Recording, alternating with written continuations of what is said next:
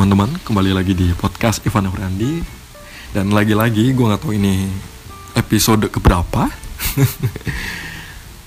Uh, Oke kita langsung aja masuk ke bahasan kali ini aja.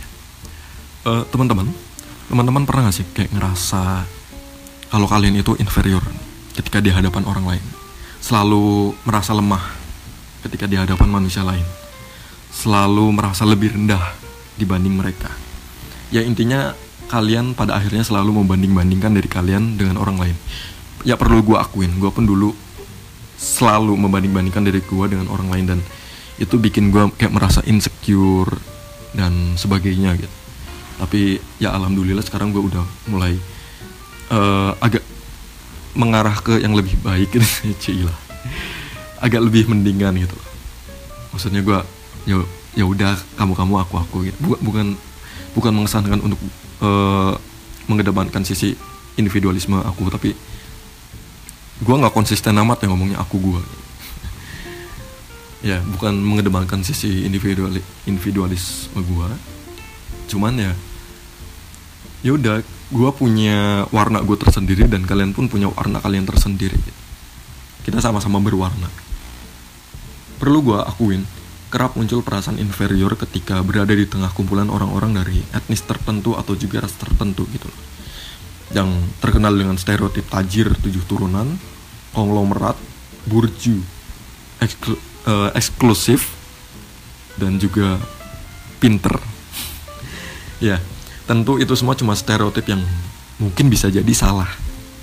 Tapi perasaan bahwa diri ini kalah dari mereka di berbagai sisi, terutama ekonomi dan pendidikan, ini yang sering kali sulit buat dihindari. Kadang bentuk-bentuk sederhana kayak gaya berpakaian, merek tas, itu udah biasa dipersepsikan sebagai bentuk intimidasi terhadap status sosial. Sebenarnya ini sifat alami manusia sih. Suka membandingkan. Senang menghubung-hubungkan. Iya kan? Tapi ya beruntunglah sebagai muslim. Uh, gue diajarin agar nggak merasa lemah di hadapan manusia. Turunnya agama Islam sendiri adalah simbol kesejajaran manusia di hadapan Tuhannya. Sekali lagi, sebagai simbol kesejajaran manusia. Misalnya aja, hadirnya Islam berhasil secara bertahap menghilangkan perbudakan pada saat itu. Juga menghilangkan kesewenang-wenangan pada kaum perempuan. Misalnya apa?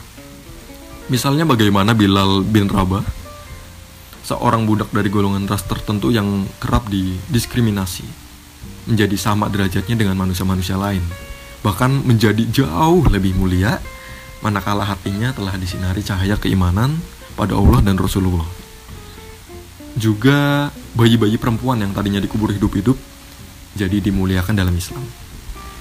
Berjalan lebih jauh kita juga tahu kisah perjuangan seorang muslim bernama Malcolm X untuk membumikan kesejajaran uh, kulit hitam dengan kulit putih.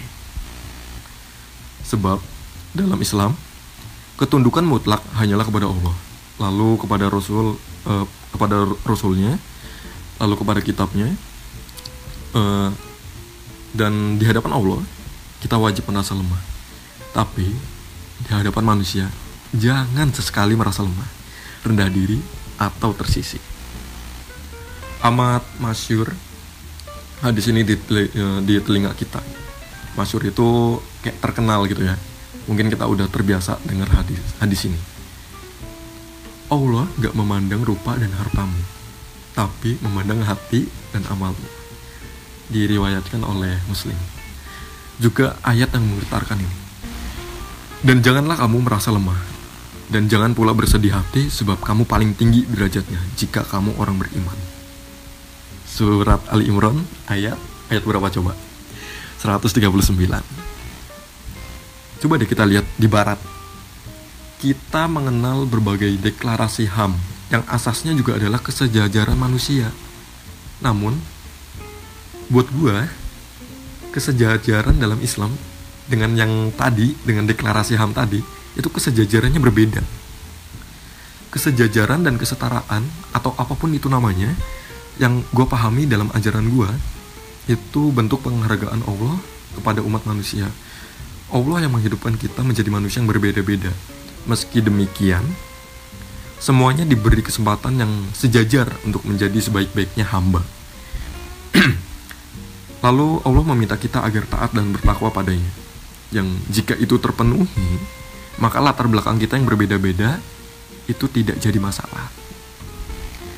Uh, dia ingin kita berkompetisi, dia ingin kita berlomba-lomba, tapi bukan dengan dasar apa gender kita, apa ras kita, apa etnis kita, atau bangsa apa sih kita. Kita hanya so uh, apa ya? Kita hanya dalam soal ketaatan dan amal kita aja, berlomba-lomba dalam kebaikan. Ras mana pun kita, etnis mana pun kita, baik laki-laki ataupun perempuan, kita sudah sejajar, kita sudah setara.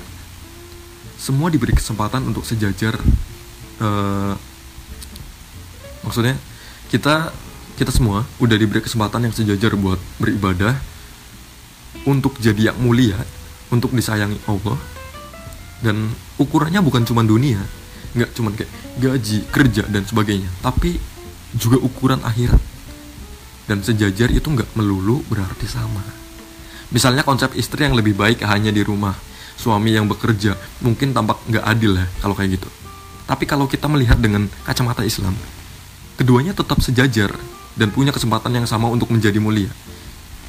Istri dengan kesepenuhan hatinya, kesabarannya, kasih sayangnya, ketaatannya pada suami, bisa menciptakan surga baginya. Sama halnya kayak suami, bisa menciptakan surga untuknya menjadi jalan jihad mencari nafkah. Tentu konteks di sini bukan sedang bicara apakah para istri boleh bekerja di luar rumah. Ini hanya contoh. Intinya, kita nggak bisa melepaskan posisi kita sebagai manusia dengan posisi Allah sebagai Tuhan kita. Hal tersebut berbeda dengan HAM ala barat yang mengagung-agungkan kesejajaran berdasarkan kebebasan individu. Jadi Tuhan nggak dilibatkan di dalamnya sehingga tujuan hidup seolah menjadi kabur gitu aja.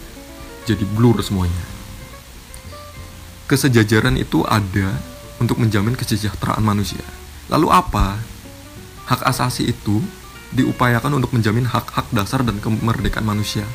Lalu apa? Tak jarang, HAM akhirnya hanya dijadikan tameng untuk berlindung dari larangan-larangan Allah. Begitu. Itu yang sering kali gue dengar kayak istilah-istilah open-minded, open-minded. Sedangkan mereka, uh, apa ya, pada kenyataannya di lapangan mereka tuh, mereka mengkeluarkan open-minded tapi uh, kayak lu lu minum minum deh.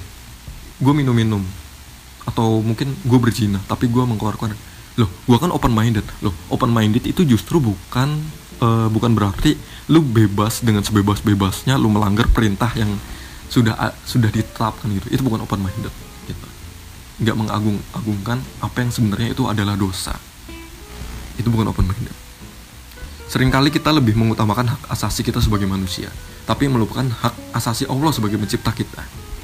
Nah, balik lagi. Uh, gimana ya? Untung bagi gua adalah orang yang pantang merasa lemah di hadapan manusia. Presiden sekalipun. Gua gue sangat beruntung ketika gue bertemu orang-orang yang demikian. Mereka selalu pantang buat merasa lemah. Uh, dari orang-orang yang demikian, gue pun mendapat banyak penguatan untuk menyejajarkan diri gue di hadapan semua manusia. Meski kita berbeda secara ras, beda secara etnis, suku, bangsa, ataupun budaya. Uh, orang-orang ini sering kali ngomong begini. Dari luar, semua orang terlihat lebih dari kita. Tapi coba kalau kita lihat dari dekat, mereka semua sama aja kok sama kayak kita jadi nggak perlu merasa rendah ibu gua pun senantiasa mengingatkan agar percaya diri di depan manusia definisi percaya diri di sini adalah tetap berpendirian sebagai diri sendiri nggak meninggikan diri sendiri nggak pula merendahkan diri kita sendiri. Nggak peduli orang lain seperti apa yang uh, maksudnya nggak peduli orang lain itu mau kayak gimana mau apa pun mereka. Ketika kita melakukan apa ya? Ya you know what I mean gitu. Nggak peduli apa kata orang.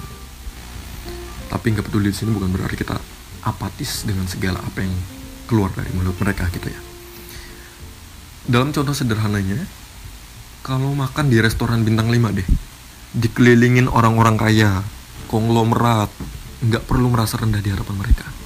Nggak perlu juga merasa tinggi pada mereka yang makan di kaki lima. Pun sebaliknya saat makan di kaki lima dikelilingi para petani supir becak nggak perlu merasa lebih tinggi dari mereka. Nggak perlu juga merasa rendah dari orang-orang yang makan di restoran bintang 5 tadi. Ya biasa aja semuanya sama. Dan alasannya sangat sederhana. Karena Allah nggak memandang rupa ataupun harta ataupun jabatan kita. Apalagi melihat jumlah followers kita di sosial media ataupun foto-foto hits kita di Instagram kita. Tapi sama kayak yang tadi di surat Ali Imran ayat berapa tadi? Ayat 139 eh, Allah memandang keimanan kita dan amalan kita. Sama kayak hadis riwayat muslim tadi.